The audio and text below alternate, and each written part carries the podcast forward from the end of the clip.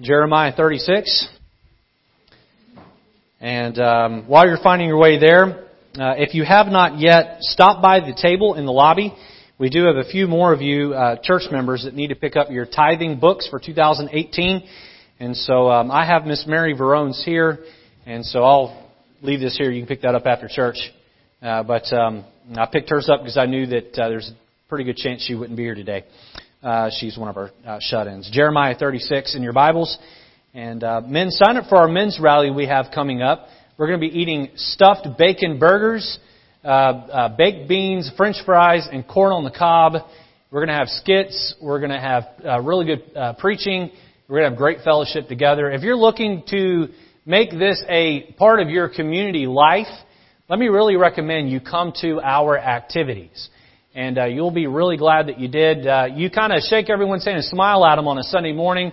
You might hang around after church and talk to somebody for a few minutes, but the way to really get to know the other men in our church, the other ladies in our church, uh, depending on uh, what you're going for there, is uh, just uh, to come to our activities, and uh, you'll you'll uh, you'll benefit from that greatly. So uh, that will be uh, Saturday uh, December 27th. That's for all men, and if you have sons, you can bring them along as well. More details of that are in your bulletin. All right, Jeremiah 36. Let's stand for the reading of God's Word. And we'll be looking at the first two verses together here. And we'll be um, uh, coming back to this sort of toward the middle of the message. I'll read verse 1 alone, and then we'll read verse 2 out loud together. Verse 1 says, And it came to pass in the fourth year of Jehoiakim, the son of Josiah, king of Judah, that this word came unto Jeremiah from the Lord, saying, Take thee a roll of a book, and write therein all the words that I have spoken unto thee against Israel, and against Judah, and against all the nations, from the day I spake unto thee, from the day of Josiah, even unto this day. The title of the message this morning is this, A Perfect Book from a Perfect God. A perfect book from a perfect God. Let's pray. I ask, Lord, that this morning you'd guide my words, that you'd help me to uh, uh, say and preach the things that uh, you would if you were standing here. And Lord, I pray that the Word of God would come alive and would make sense. Lord, this sermon uh, is a foundational sermon in the Back to the Basics series to really lay the groundwork for the rest of 2018 and the messages there. And so, Lord, it's a day that we will uh, work hard to explain and articulate how authentic your book is and how true it is and how perfect it is. And so, Lord, I pray, God, that um, uh, you give us all great attention. May the words go past our ears into our minds and then down into our hearts. In Jesus' name, amen. You may be seated. Throughout this uh, year, my goal is to bring you several messages to help you understand the doctrines of the Bible. Um, now, what is a doctrine? We covered this last week. That word doctrine means teachings, teachings. So you open up the Bible and it's this large book and it's got all these these and thous and thines and and, and those and and shalls and chants and whatever the language in there is, and you go, oh, it's too too hard. Uh, and so uh, you, and then you hear a preacher use a word like propitiation, and you go, huh? Or uh, he'll ramble off justification and sanctification, and you'll go, what is the difference and what does that mean? And so through the year, my goal is to make the Bible easy to understand for you. And so if you attend the services of 2018, Sunday morning, Sunday night, and Wednesday night, and I'd encourage you to attend as many of those as your schedule allows. Sunday morning, Sunday night, and Wednesday night.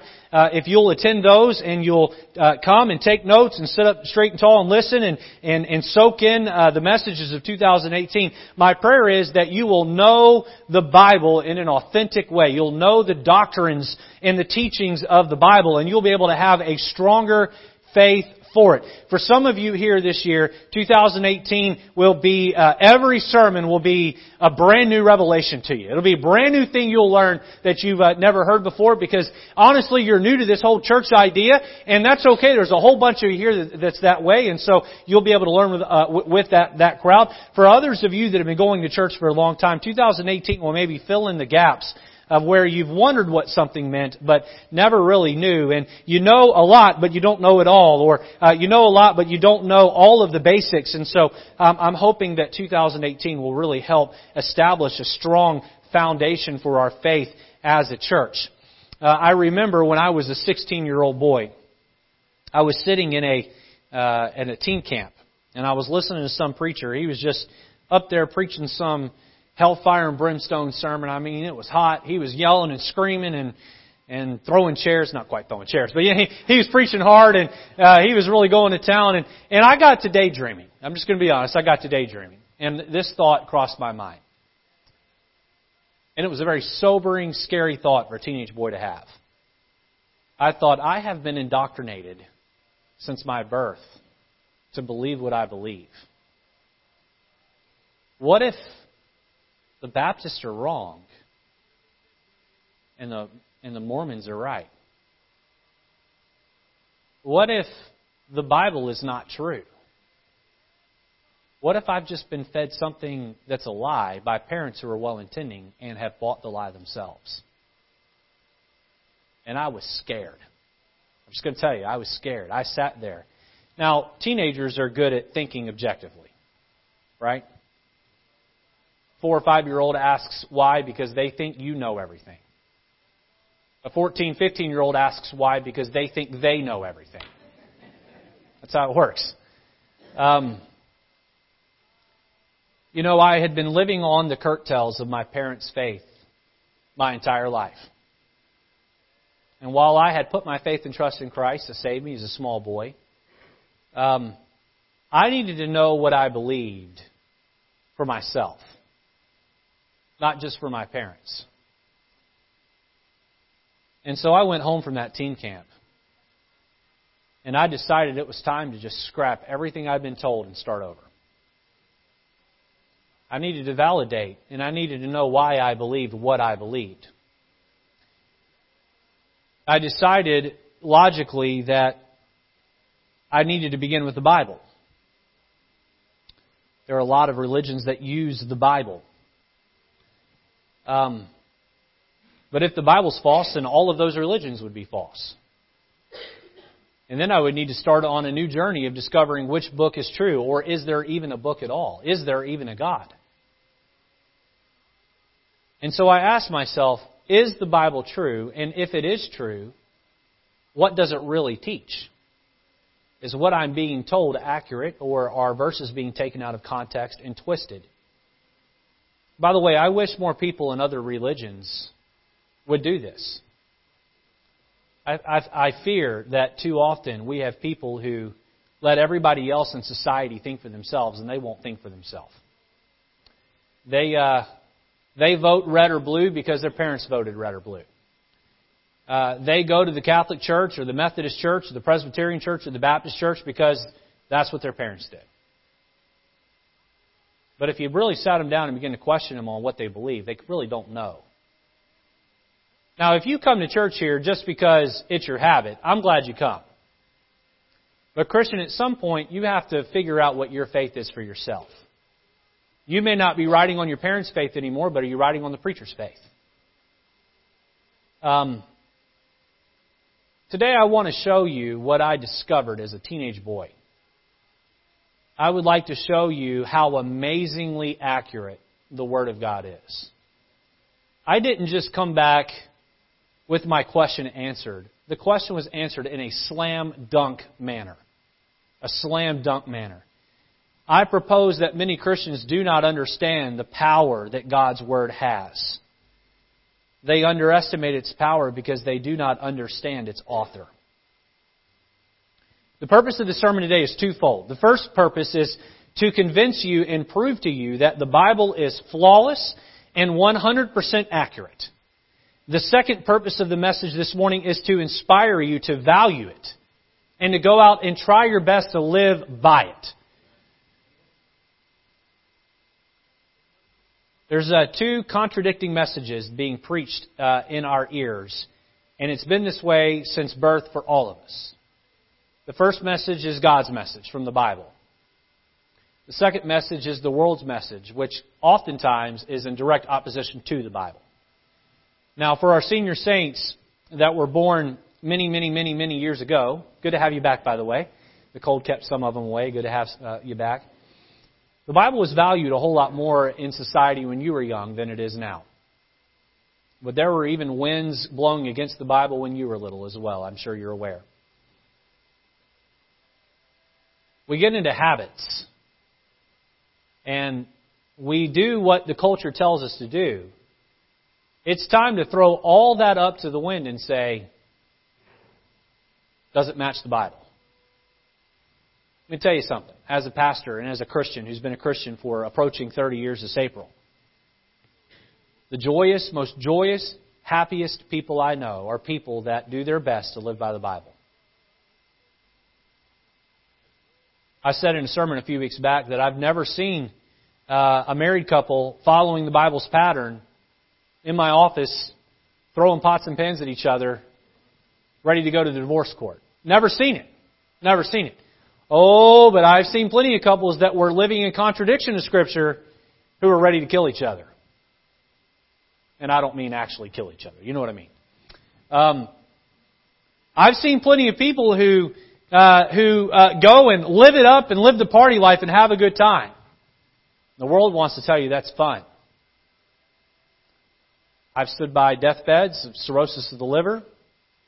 I have watched uh, people die from lung cancer. I've seen a lot of things, but I've never seen someone who's lived their life doing their very best to abide by Scripture come back and say, Pastor, I am so miserable being a Christian. Just never seen it. I've never seen. Now, I know people who are miserable that love the Bible, but they're not really following the Bible. Because the Bible says the joy of the Lord is my strength. Um, you can have fun in your home and still hold the Bible up high. We have a whole lot of fun in our home.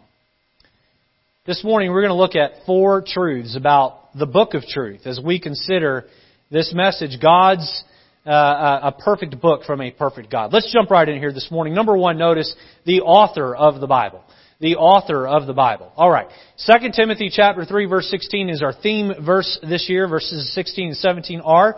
And we looked at it uh, last week, but we're going to look at it again briefly here. All scripture is given by inspiration of God inspiration. That word inspiration means that God breathed out the words and told the men who were writing down the Bible what it was they were to say. They were audibly told what to put in the Bible. Turn over to Psalm chapter number 12. You're in Jeremiah. Should just be a few books back to the left there. Psalm is usually in the middle of everybody's Bible. It is also the largest book of the Bible. Psalm chapter 12 and verse number 6 there. So the Bible itself proclaims itself as a perfect book. All scripture is given by inspiration of God. God has given us His book. God has authored the book. It is God's book. Psalm chapter 12, look at verse 6. It says there, the words of the Lord are pure words. Pure words. As silver, tried in a furnace of earth, purified seven times, thou shalt keep them, O Lord. Thou shalt preserve them from this generation forever. Now, the book of January, or the month of January on Sunday mornings, for most of the month, we're going to be talking about the validity of the Bible, the accuracy of the Bible. I've got a couple more sermons coming up uh, the next couple Sunday mornings, and this will be the main topic. And again, the reason being is I really can't teach you about the doctrines of the Bible until I can get you to buy in that the Bible is truly God's Word. And that needs to be rock solid in your head. That needs to be very firmly established. And so, in, in the coming weeks, we're going to look at the preservation of Scriptures down into our English language. Another week, we're going to talk about the King James Version of the Bible. That's the version we use here. And we're going to talk about why we use that here and why uh, we uh, hold that one up above all the other English uh, uh translations that have been given. But today, the point is not uh, to, to show you why the King James or why it's preserved. It's to show you that God is the original author of the Bible, and he got it here to earth. Let me give you an example of this in Scripture. Turn back to Jeremiah 36 where we just were. And we're going to read those first two verses we read earlier. I'm going to put the emphasis uh, on a couple of different phrases here in the in the in the uh, chapter. Jeremiah 36 verse 1 says, "And it came to pass in the fourth year of Jehoiakim the son of Josiah, king of Judah, that this word came unto Jeremiah. Notice this from the Lord. This was not Jeremiah's writings, this came from the Lord, saying, Take thee a roll of a book and write therein all the words that I have spoken unto thee I have spoken. So Jeremiah is going to write down in a book the words that God is going to give him. This is the same process God used with every single author of the Bible. All right. So uh, uh, look, uh, let's look further at this. All right. Uh, look down at verse number twenty-one. So Jeremiah has a man named Jehudi uh, who, uh, or rather, no, Jehudi was worked for the king. Jeremiah had a guy of his name was Eli, Elishama. Elishama, and he was um, the one who would write down the words for Jeremiah. So Jeremiah would get the words from the Lord. He would tell uh, this uh, servant of his, and the servant would write down verbatim what God had given here. Look at verse 21. So the king sent Jehudi to fetch the roll, and he took it out of Elishama the scribe's chamber, and Jehudi read it in the ears of the king and in the ears of the princes which stood before the king. Now, the king sat in the winter house in the ninth month, and there was a fire in the hearth burning before him. And it came to pass that when Jehudi had read three or four leaves, he cut it with the penknife and cast it in the fire that was on the hearth until all the roll was consumed in the fire uh, that was on the hearth. So he's reading this dark prophecy that God had given Jeremiah. Jehudi is reading this dark prophecy to the king, and the king is getting angry over what he's hearing because it's basically uh, fire and brimstone that's going to be rained down on Jerusalem for their wickedness. So Jehudi, in order to appease the king's wrath, begins to cut out these scriptures that were given by God to Jeremiah, and he begins to burn them in the fire. Well, I just have to say, I'm thankful that my God has an impeccable memory. Look down at verse number 27. That poor, uh, that poor scribe writer, he had to write it all out twice. Then the word of the Lord came to Jeremiah after that the king had burned the roll. And the words which Baruch wrote at the mouth of Jeremiah, there's the name of the, uh, of the uh, scribe writer for Jeremiah, Baruch, saying, Take thee again another roll, and write in it all the former words that were in the first roll, which Jehoiakim the king of Judah had burned. Now look down at verse 32. Then took Jeremiah another roll and gave it to Baruch the scribe, the son of Neriah, who wrote therein from the mouth of Jeremiah all the words of the book which Jehoiakim king of Judah had burned in the fire, and there were added besides unto them many like words. Just, just as God had Jeremiah write out every single word, let me remind you that every word in the Bible was inspired by God. Every single word. So in essence, again, God, and we said this last week, but again, just to, just to make sure we get it down strong, God told the authors of the Bible what to write, and they wrote it down. So God wrote the Bible, and men uh, penned it for God. God literally told them in their ears, breathed into their ears of the writers, or whispered exactly what to write.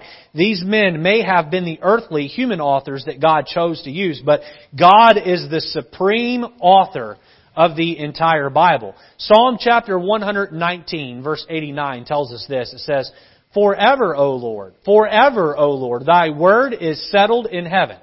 What's that word forever mean? It means without end. It also means without beginning. The Bible is an eternal book.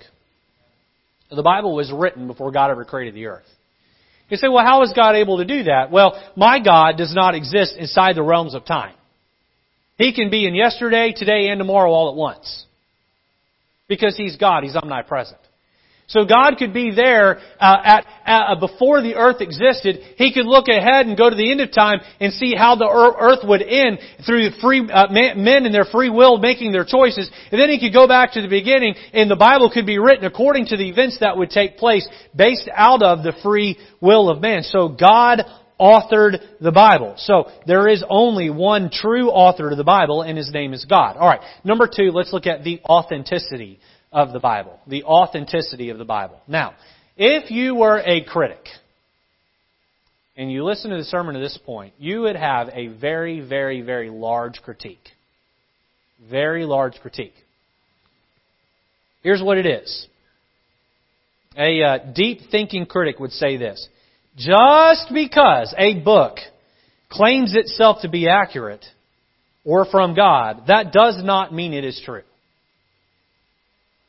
And they would ask this, where is your outside proof that the Bible has been given to us by God? Is that a fair critique? Just because I write a book and say God told me to write it, does that make it true? Does that make it true? Some of you are really nervous right now. Just because the Bible claims that it was written by God, for someone who's skeptical, that's not enough. Now, for me, that's enough. But when I was 16, it wasn't enough. So let me share with you some things I uncovered about the Bible. By the way, this is really, really good. You ever ever have anybody question you about why you believe the Bible? I would take copious notes right now. There were 39 or 40 different people that God used to write the Bible. The reason why we're not sure if there was a 40th person or not is we don't know who authored the book of Hebrews. Many people believe it was Paul. If it was Paul, that makes 39 authors.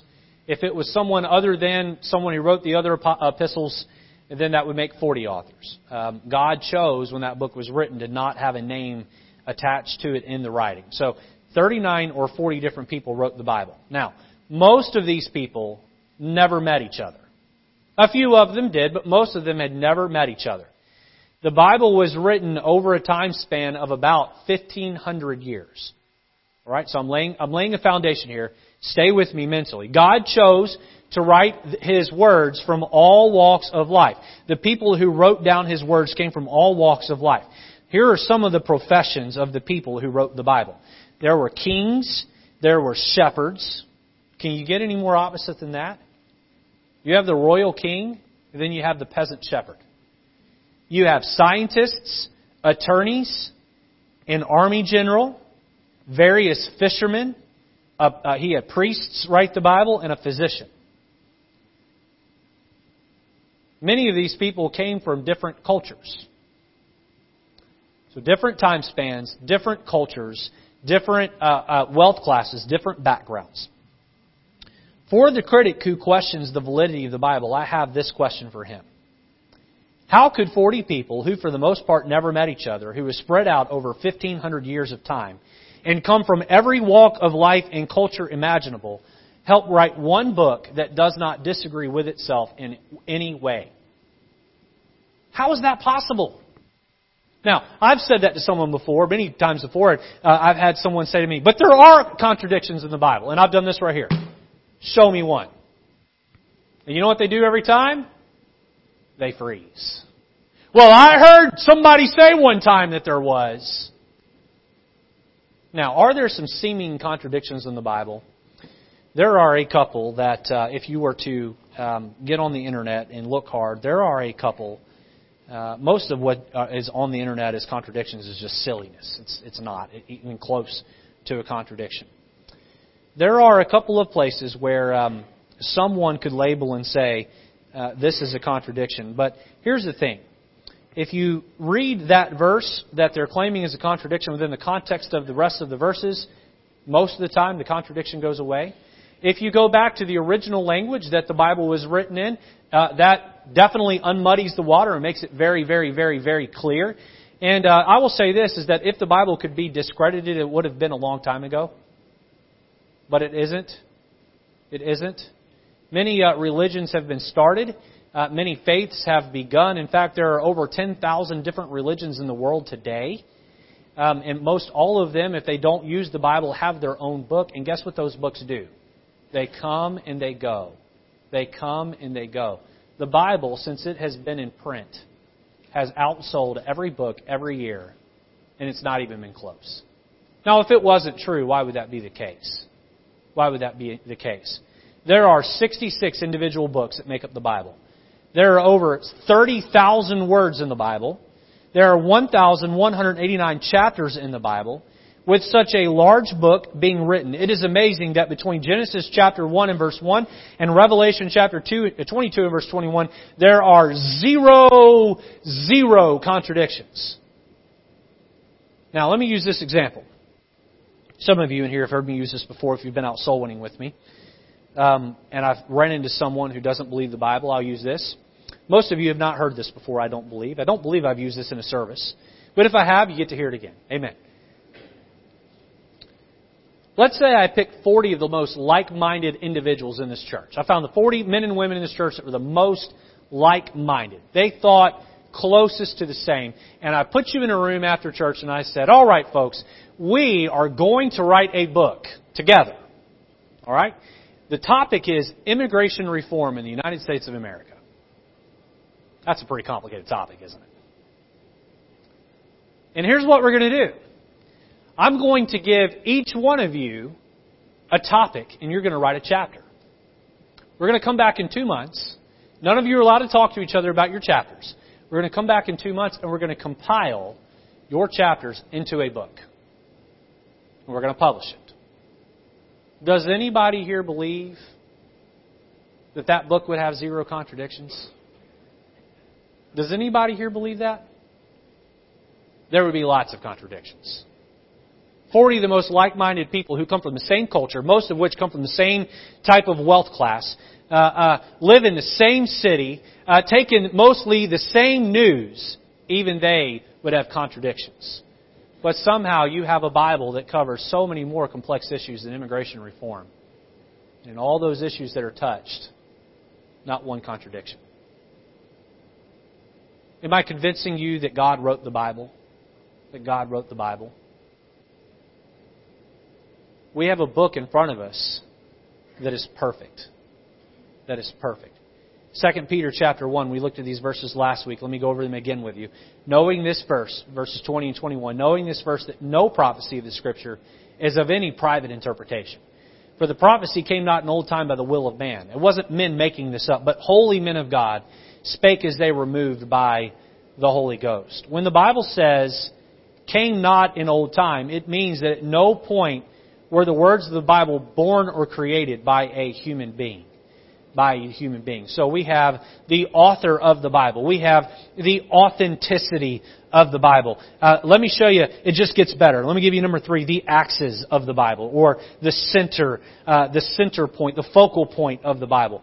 Besides all of the factual information that I have just given you, there is one person who unifies every book of the Bible. He can either be found there directly or he can be found there in shadows, indirectly. It is as though there is a crimson thread that unites each individual book into one solid book. Jesus can be found in every single book of the Bible. All 66 of them. He really is either directly or in the shadows, the hero of every book. In Genesis, he is the seed of the woman.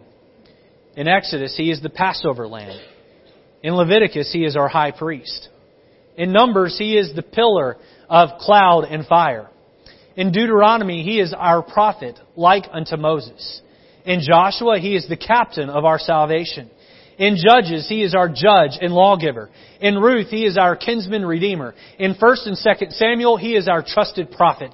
In Kings and Chronicles, he is our uh, reigning king. In Ezra, he is the rebuilder. In Esther, he is our provision. In Job, he is our ever-living redeemer. In Psalms, he is our shepherd. In Proverbs and Ecclesiastes, he is our wisdom. In the Song of Solomon, he is the loving bridegroom. In Isaiah, he is the prince of peace. In Jeremiah, he is the righteous branch. In Lamentation, he is our weeping prophet. In Ezekiel, he is the wonder four-faced man, wonderful four-faced man. In Daniel, he is the fourth man in life's fiery furnace. In Hosea, he is the faithful, forgiving husband. In Joel, he is the baptizer with the Holy Spirit in fire. In Amos, he is our burden bearer. In Obadiah, he is mighty to save. In Jonah, he is our great foreign missionary. In Micah, he is our messenger with beautiful feet. In Nahum, he is our avenger of God's elect. In Habakkuk, he is God's evangelist. In Zephaniah, he is our savior. In Haggai, he is the restorer of God's lost heritage. In Zechariah, he is the cleansing fountain in the house of David for sin and uncleanness. And in Malachi, he is the Sun of righteousness. In Matthew, he is the king of the Jews. In Mark, he is the servant. In Luke, he is the son of man feeling what you feel. In John, he is the son of God. In Acts, he is the savior of the world. In Romans, he is the righteousness of God. In 1 Corinthians, he is the rock that followed Israel. In 2 Corinthians, Jesus is the triumphant one, giving victory. In Galatians, Jesus is your liberty. He sets you free. In Ephesians, he is the head of our church. In Philippians, he is your joy. In Colossians, he is your completeness. In 1st and 2nd Thessalonians, he is your hope. In 1 Timothy, he is your faith. In 2 Timothy, he is your stability. In Philemon, He is your benefactor. In truth, He is, in, in Titus, He is truth. In Hebrews, He is your perfection. In James, He is the power behind your faith. In 1 Peter, He is your example. In 2 Peter, He is your purity. In 1 John, He is your life. In 2 John, He is your pattern. In 3 John, He is your motivation. In Jude, He is the foundation of your life. In Revelation, He is your coming King. Jesus is the center point of the Bible. He is found in every single book. You know why? Because Jesus' Father sat there and said, I'm going to make every book about my precious Son, who's going to shed his blood to redeem mankind. You know, God looked down at us as a human race. And He said, they're lost. They're lost in sin. But I have a son who's willing to go and become their sin and go through hell for them and create a path back to me. Create a path out of sin and into righteousness. How do I know the Bible's true? Forty men lived over a span of 1,500 years. They came from all different backgrounds and they all wrote about the same person. Who was that person? It was Jesus Christ. Jesus Christ.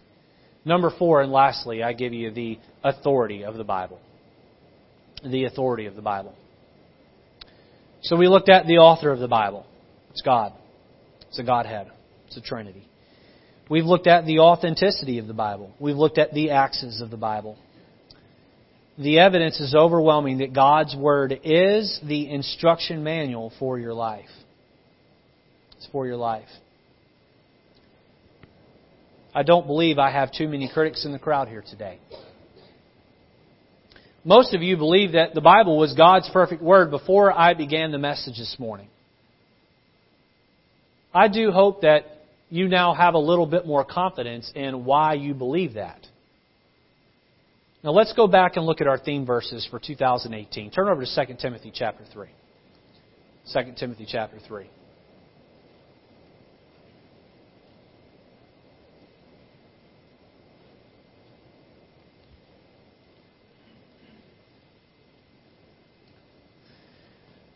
I would really encourage you to memorize these verses if you have not done so yet. And let's remember the context of the book of Timothy is this was Paul, um, maybe maybe one of the greatest Christians to walk the earth. Although I think Paul would say, "Quit saying that; it doesn't really matter." Christians walk around and say, "Paul was the greatest Christian to walk the earth," and Paul says, "Probably not. I was the chiefest of sinners." Um, but regardless, Paul had the authority to write down the scriptures. He took Timothy and mentored him and trained him. And so here is Pastor Paul training his preacher boy Timothy, who's going to step in and pastor several churches here in the early ages of the church. And he's telling him the importance of Scripture as it relates to us. All Scripture is given by inspiration of God and is profitable for doctrine, for reproof, for correction, for instruction in righteousness, that the man of God may be perfect, freely furnished unto all good works. Here God tells us that the Bible was given to us by the very mouth of God for a reason. For a reason. You know what that reason was, Christian? It was to change your life. To change your life. I look out in front of me uh, and I see, I see Christians who are young in the faith. And I see Christians who've been saved for 20, 30, 40 years. But you Christians that were saved 20, 30, 40 years, you haven't always known the Bible the way you do, have you? There was a day where the preacher could get up and say something like, It's a sin to drink alcohol. You'd have been like, What? What? But you've studied the Bible day where you would have heard a preacher say it's a shame for a man to have long hair. You just said, that is, that is crazy. But the more that God has shined His light on your heart, the more uh, that's become clear. Now, I know I just opened two cans of worms, and there's people sitting there going, I can't believe he just said that. My point this morning is not to be judgmental toward anyone who, um, who, who drinks alcohol. The truth is, God will work on your heart on that topic in His time and in His way. When He does, listen. Until He does, keep searching for Him. Keep searching for Him. Um, one thing I'm key on around here is not um, trying to force my way of living on you. Now, I'm going to preach the Bible. I'm going to preach what it says. And I want God's Word to impress your heart, not my opinions to impress your heart.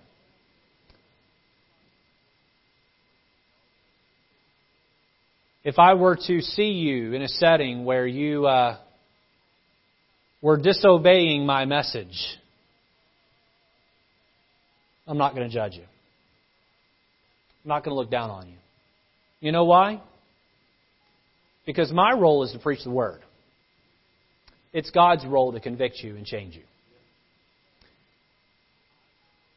Unfortunately, I've been in a part of a lot of churches where the people did what was right because they were trying to please the preacher.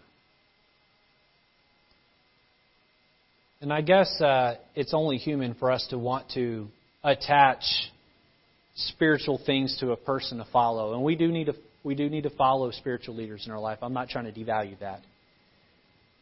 But what I am trying to do is he must increase, as John says, John 3:30, I must decrease. Christian, look at me.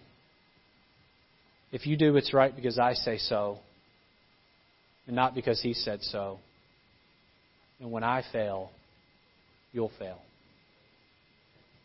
But if you do what's right because he said so, and you're concerned with pleasing him, he's never going to fail you. He's never going to fail you. Get in your Bible. Get in your Bible and study it and read it. It's profitable.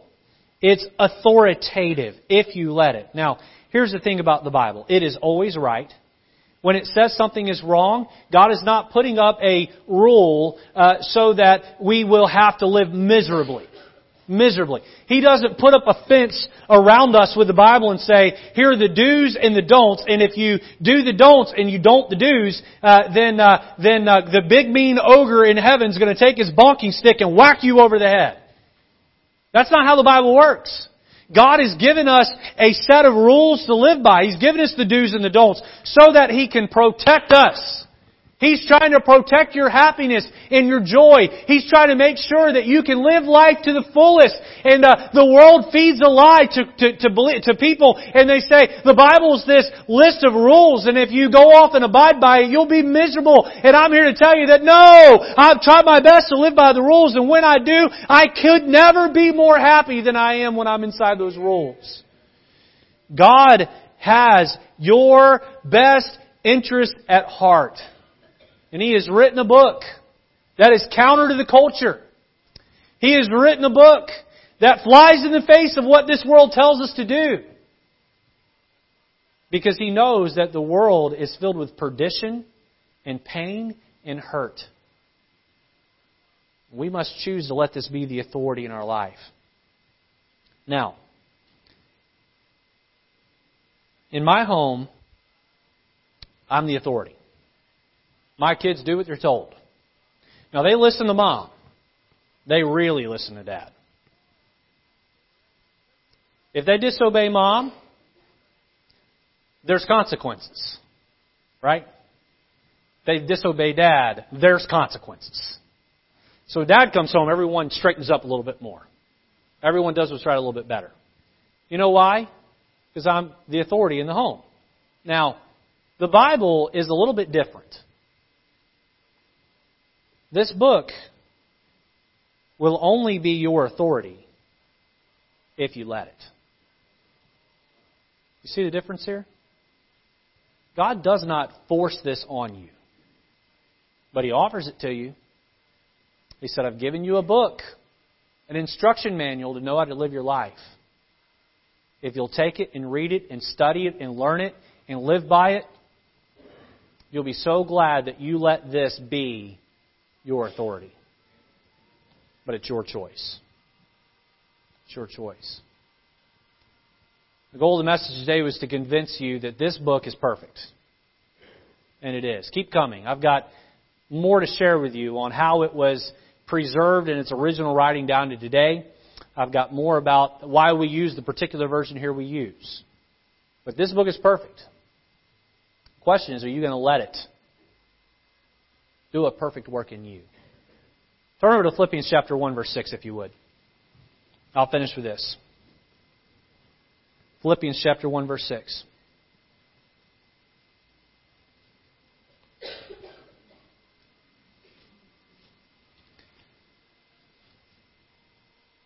You have Jesus in your heart this morning? Say amen if you have Jesus in your heart this morning. You're not a kook if you say amen. Okay, that's all right. People go to a football game with their chest painted weird colors and they stand up and yell and scream and holler. You can say amen in church. It's all right. Um, you're less kooky than they are, I promise. If you have Jesus in your heart, then He's begun a work in you. You know what that work is? He's trying to perfect you. Look at verse 6 being, uh, being confident that he, which hath begun a good work in you, shall perform it unto the day of Jesus Christ. What's the day of Jesus Christ? Jesus is going to come back and he's going to have a trumpet blown, and all of us that have put our faith in Jesus, we're going to be captured up into heaven. That's called the rapture. Until that day comes, he's, he's doing a work in you. He's doing a work of righteousness in you. Christian, are you too comfortable with the way you live your life? If you're, if you're comfortable and you're not feeling the convicting work of God in your heart to change you, you're ignoring that, it's time to step back and say, I can be better. I can grow more. Because that day continues until you either die and see Jesus or He comes back and raptures you. You can be confident. Why? Because He's doing that work in you, and He's going to do it through the Scriptures. The Scriptures. This Bible I hold is the written Word of God. Jesus is the living Word of God. You need to have a personal relationship with the living Word of God through the written Word of God. That's how you do it. Read it, study it, memorize it, abide by it. I promise you, I promise you, your life, quality of life will only get better and better and better and better. Let's have our heads bowed and eyes closed this morning. Every head bowed, every eye closed. If you're here today and you've put your faith and trust in Jesus to save you, you you know that you're going to heaven, not because you lived a good life, but because Jesus died for you.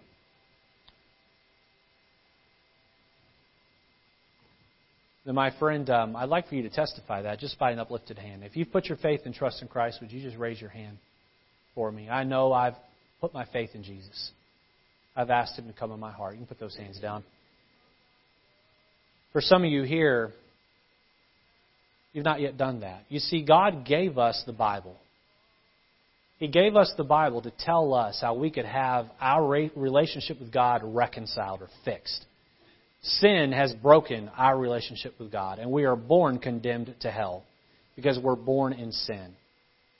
You say, well, how do I undo that? You can't undo that with your good deeds. Your good deeds do not erase your bad deeds. Your good deeds are your good deeds, your bad deeds are your bad deeds, and you will give an account to God for your bad deeds one day. You say, well, what do I do? How do I get those expunged off my record?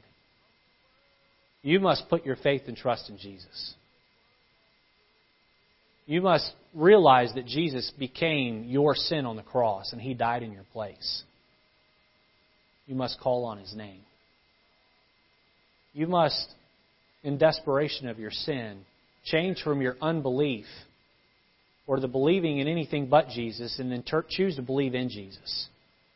How many here today would say, Pastor Lejeune, I, if I were to get walk out of this church, get into a car accident and drop dead, I do not know with 100% certainty that God would let me into his heaven. And honestly, that scares me a little. If that's you and you're here today, I don't want to embarrass you, but I do want to pray for you. So, their heads bowed and eyes closed, if that's you, would you just slip up your hand so I can pray for you? I see a hand. I see a couple hands. My friend, it's as simple as calling on the name of the Lord. The Bible explains that Jesus died on the cross for you. All you have to do is pray a very simple prayer, believing with all your heart that Jesus died, He rose again from the dead, and He shed His blood to wash away your sins.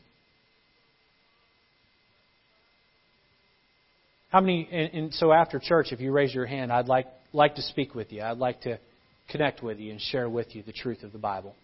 I'll be standing in the back of the auditorium. I would love to have that chance. How many here today say, Pastor, God's Word is not really the authority in my life the way it ought to be? I know it's there and I know it could improve my happiness, but I haven't really let it. I haven't really totally let it. Pastor, pray for me that God's Word will reign supreme in the ruling of my heart and my home. If that's you, would you slip up your hand?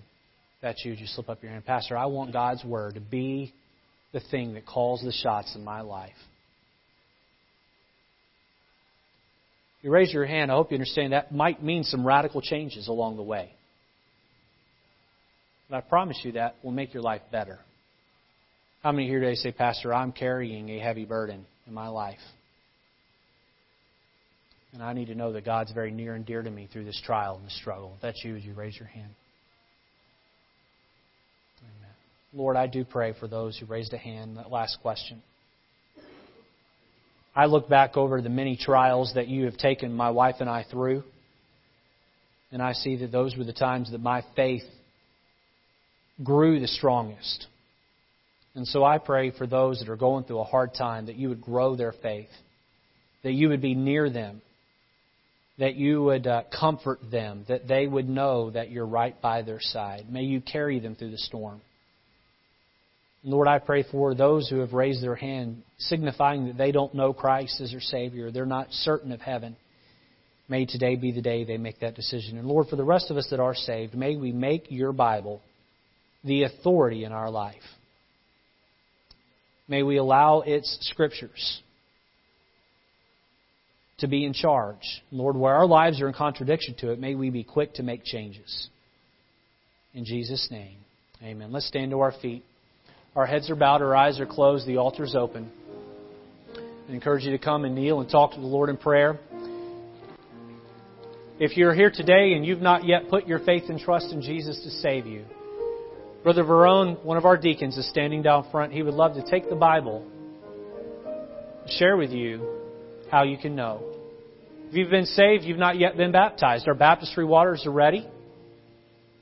They're warm. We'd love to help you follow the Lord in that first step of obedience in Christ.